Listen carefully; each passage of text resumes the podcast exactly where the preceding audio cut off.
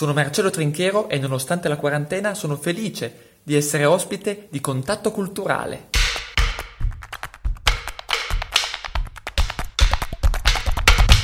Buongiorno a tutti e ben ritrovati ad una nuova puntata. Quest'oggi siamo in compagnia di Marcello Trinchero. Ciao Marcello. Ciao a tutti, ciao.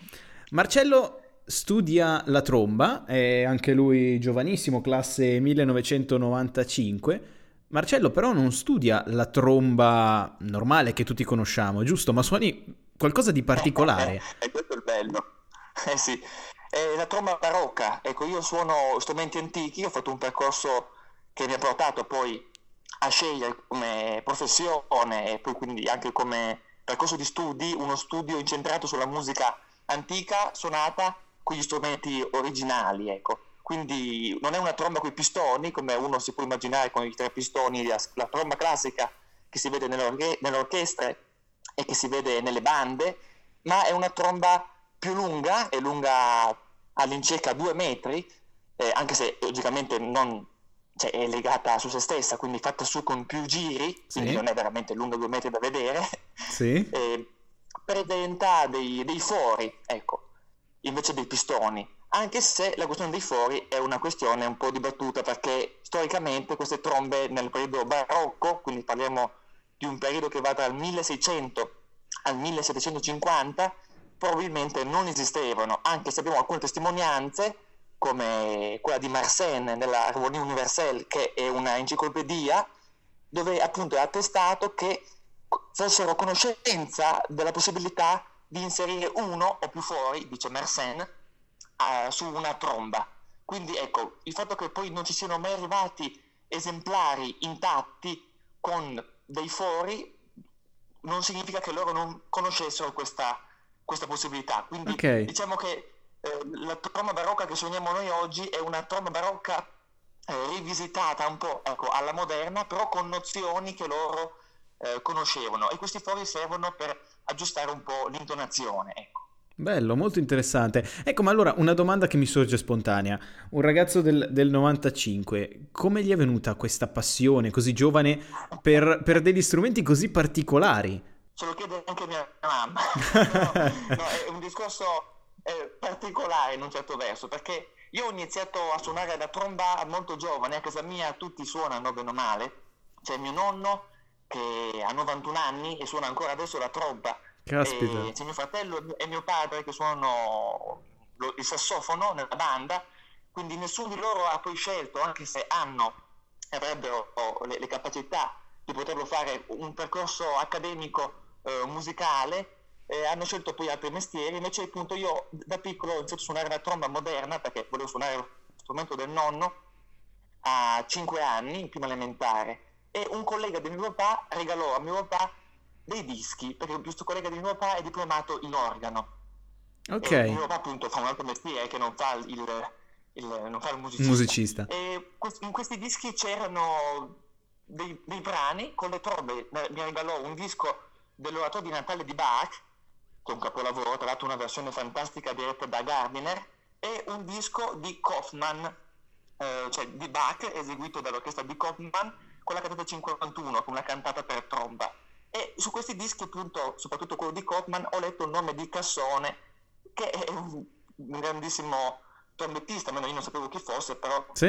si sentiva che suonavano bene. E io provavo con la mia tromba, anche se ero piccolo, a rifare quei pezzi, anche se erano eccessivamente difficili, però sentivo che c'era qualcosa di strano che con la mia tromba moderna non riuscivo a, a rendere. E poi col tempo ho scoperto che quelle trombe che sentivo in quei dischi erano trombe naturali, quindi non erano una mia tromba, era una tromba nuova, uh-huh. e che questo cassone che leggevo nei, nei, in questi dischi, che poi ne ho comprati poi altri più avanti, sempre con questo nome Cassone, Cassone, insegnava a 50 km da casa mia, in conservatorio. Allora, e lì eh ho capito poi tutto il, il, trip che mi ha portato poi, appena dopo aver conseguito la maturità uh, tecnica, sono perito chimico, okay. a frequentare appunto il conservatorio nella classe di tromba naturale. Quindi è un po' la quadratura del cerchio che, eh, certo. ha preso quella piega lì e quindi ho avuto questa, avevo questa passione. Fantastico, fantastico. E, e, ma adesso come, come, come, ti trovi? Adesso che hai fatto questa scelta,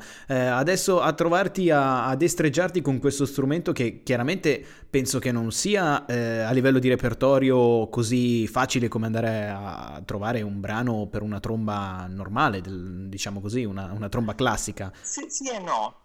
È, è particolare come, come discorso perché uno pensa appunto a questi strumenti che siano strumenti eh, totalmente privi di repertorio, oppure alcuni, soprattutto chi è più eh, difensore della, della, modernità, cioè sono strumenti stonati, sì, un po' anche, anche ragione, però eh, in realtà il repertorio esiste tantissimo anche, perché parliamo di uno strumento che si utilizzava da prima del 600, per testimonianze certe, e che eh, è stato, diciamo, messo eh, a dormire intorno agli anni 40 dell'Ottocento, cioè uno no, non lo sa magari, ma tutto periodo classico, quindi Mozart, Haydn, ehm, persino Beethoven, sì. eh, il periodo romantico, almeno i primi romantici, Mendelssohn, eh, Schubert, utilizzano tutti ancora le trombe naturali perché i pistoni sono un'invenzione del 1814. Quindi sembra pazzesco, ma c'è più repertorio per tromba naturale che per tromba, che per tromba moderna. In più ci sono anche testimonianze di eh, connubio di entrambi gli strumenti, per esempio la Sinfonie Fantastique di Berlioz sì. ha, quattro di tromba, di cui due sono trombe naturali e due sono cornette. Quindi abbiamo anche delle testimonianze di coesistenza in orchestra di entrambi gli strumenti, dove la tromba naturale faceva più le parti eh, nel forte, riempiva, mentre le cornette fanno poi dei solettini magari più tecnici nel piano, quindi qui c'erano anche ruoli differenti, però per esempio ci sono compositori semi sconosciuti come Torelli che ha scritto più di 30-35 concerti per tromba uh-huh. nell'epoca barocca, quindi il repertorio ce n'è tantissimo, ecco, quindi è un po' una falsa idea, ecco, forse, ecco. Ok, ecco, allora facciamo una cosa, ascoltiamo un primo brano, così che ci possiamo fare l'orecchio per, per capire anche questo, questo timbro della, della, tromba che tanti, tanto ti aveva stregato da piccolo. Eh, cos'è che ci proponi come primo brano? Come primo brano potremmo partire con eh, il, il primo brano proprio anche in ordine cronologico di quelli che vorrei presentare oggi, che è questa sonata di Fantini. Chi è Fantini? Fantini è anche quello della famosa telefonata di Bonolis, quella, non so se l'avete vista, quella che ha fatto tanto scalpore, anche se Bonolis eh, sbaglia il nome, lo chiama mi sembra Giacomo, invece si chiama Girolamo Fantini. Esatto. Sì. Eh, quindi eh, per questo non avrebbero, cioè, non avrebbero indovinato lo stesso, però non, non, avrebbero neanche indovinato. I, fa- i famosi fratelli Capone. Ecco, esatto. E appunto la, la, prima sonata che vorrei presentare è questa sonata di Fantini che si chiama Sonata detta del Panicarola. Questa sonata è una sorta di danza ed è una delle prime testimonianze insieme al trattato famosissimo di Fantini del 1638 eh, nella quale abbiamo la prima testimonianza scritta a stampa di musica per tromba insieme a uno strumento che non sia un'altra tromba. Quindi in questo caso è tromba eh, organo o noi sentiremo la versione con la tromba, eh, il clavicembalo, una tiorba e un violoncello. Sì. Quindi questo cosa porta? Porta la tromba in una nuova dimensione, una dimensione legata eh, finalmente alla musica vera, alla musica d'arte e non più alle fanfare di ensemble di trombe o gli squilli eh, militareschi da suonare in ambito bellico. Ok, ascoltiamolo allora.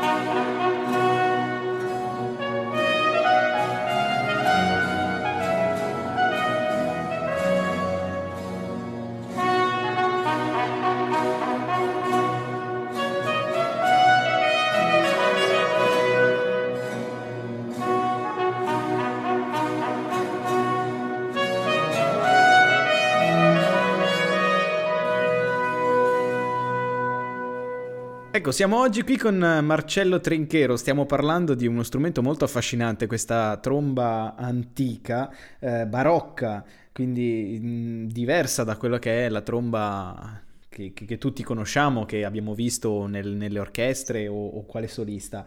Eh, come, come, ti trovi adesso nella, nella tua... Adesso stai ancora studiando, però nella tua carriera, come la vedi la tua carriera futura da solista, presumo, eh, di suonatore di tromba barocca? È una domanda assai interessante perché vabbè, adesso teoricamente avrei avuto la laurea a luglio, salvo il coronavirus, quindi mm. teoricamente eh, sei più, più, di là che di qua in un certo verso. Comunque, certo. eh, appena finirò, comunque sto già tastando adesso com'è il terreno eh, l'idea del trombettista barocco o dello strumentista eh, di musica antica in generale è un'idea in un'ottica totalmente da freelance, non esiste il concetto purtroppo sì. di orchestra stabile con audizione nella quale vinci il posto e suoni in orchestra, poi comunque la musica per tromba, eh, non tanto la musica per tromba, la musica barocca eh, con le trombe, anche se musica orchestrale, è comunque musica solistica dove le, le parti di tromba sono sempre molto scoperte, quindi comunque il repertorio anche non solistico è comunque solistico. Certo. Eh, non, non, esiste l'idea vera e propria della professione che non sia appunto quella da freelance, ecco, non c'è il posto fisso, ecco, se non c'è il posto fisso non è lo strumento adatto.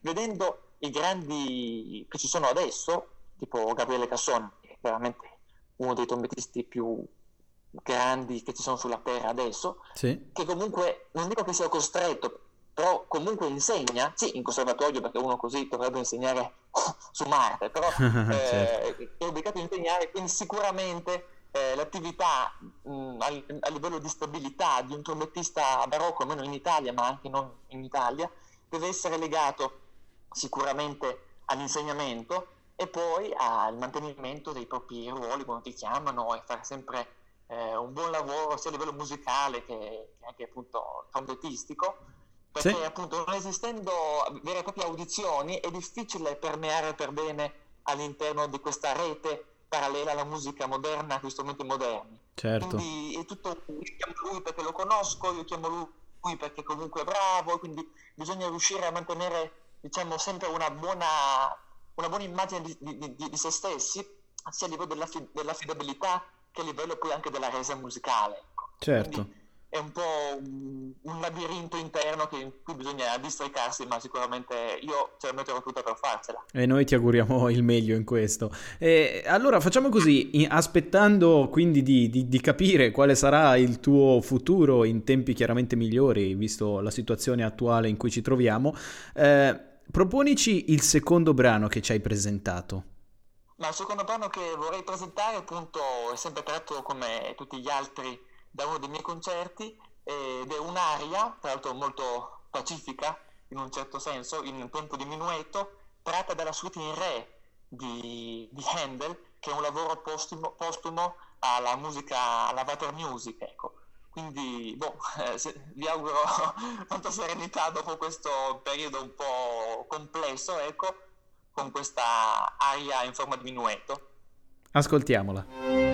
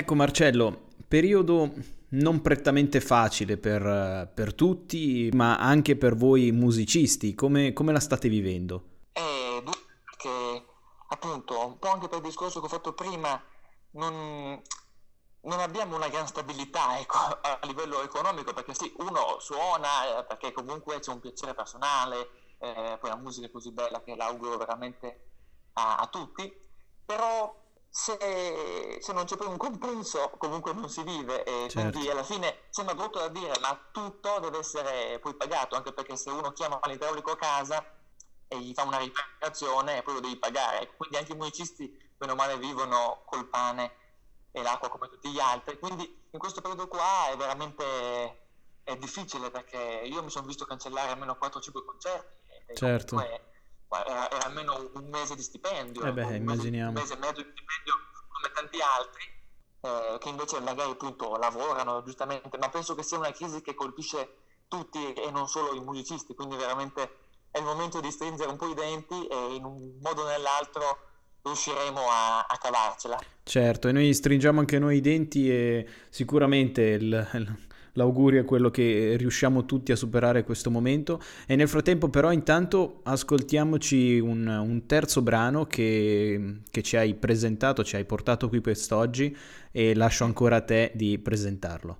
Questo brano è un brano molto particolare, è un brano è una cantata, quindi rispetto agli altri pezzi che abbiamo sentito prima è un pezzo non più solo strumentale, ma un pezzo anche vocale. Questo brano eh, una cantata sacra, quindi c'è, c'è di mezzo la, la, la, figura del divino che in questo momento qua potrebbe Invochiamo... anche tornare, tornare utile. Certo. E, è una cantata di un certo Liebold. Non sappiamo assolutamente nulla di questo Liebold, quindi una parte interessante di fare musica antica con strumenti antichi è che si ha a che fare con personalità che sono ormai scomparse sicuramente perché sono state oscurate in un certo verso anche per fortuna eh, dai grandi della musica però appunto sono figure di grandissimo rilievo e che vanno assolutamente riscoperte come anche i loro lavori. Quindi questa sicuramente è la prima assoluta di questa cantata perché non credo che ce ne siano altre esecuzioni o che altre l'abbiano eseguito a meno che sappia io quindi vi auguro un buon ascolto, anche questa appunto è tratta da, da uno dei nostri concerti, un gruppo che abbiamo creato in conservatorio. Eh, e quindi appunto vi auguro un, un buon ascolto da questa cantata per tenore, tromba, due violini, serpentone, che è uno strumento molto particolare, e basso continuo.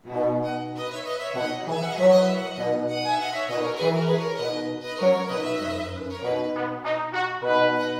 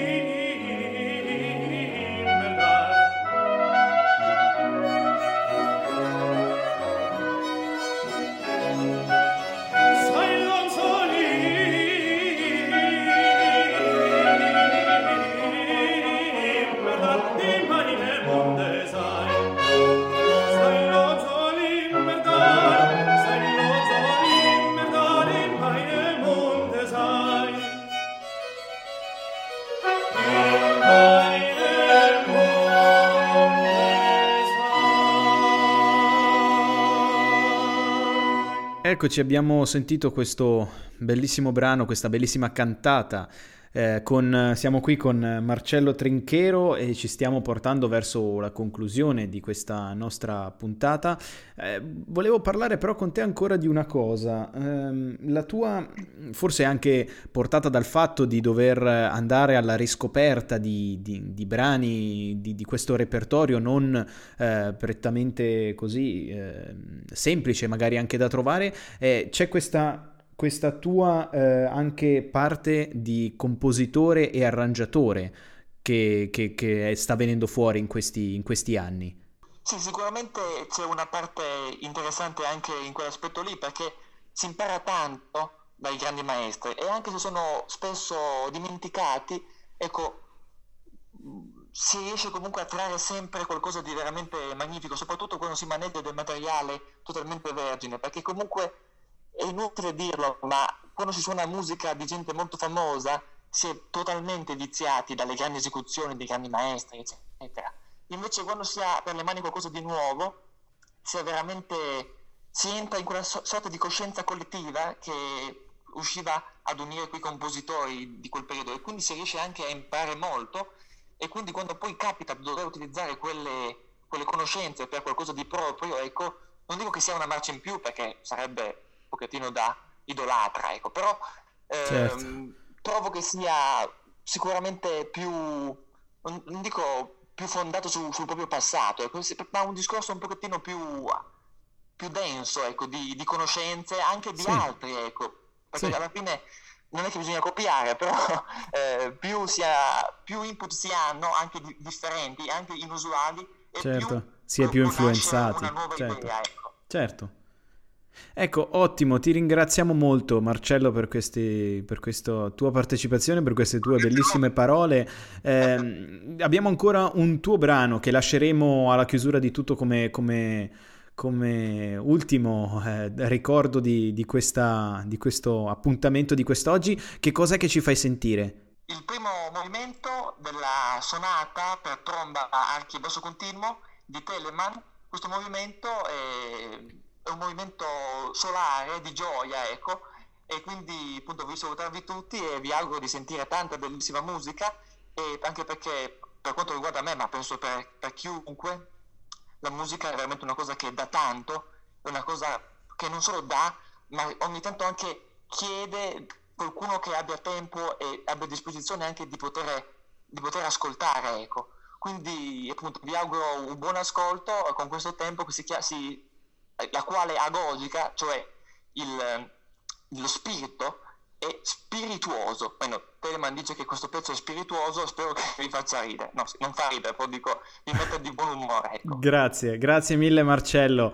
Ti salutiamo, ti ringraziamo ancora tantissimo per essere stato qui con noi e allora noi ci godiamo questo ultimo brano eh, con appunto Marcello Trinchero alla eh, tromba antica barocca. Noi con questo ci congediamo, vi salutiamo e ci vediamo tutti domani. Ciao!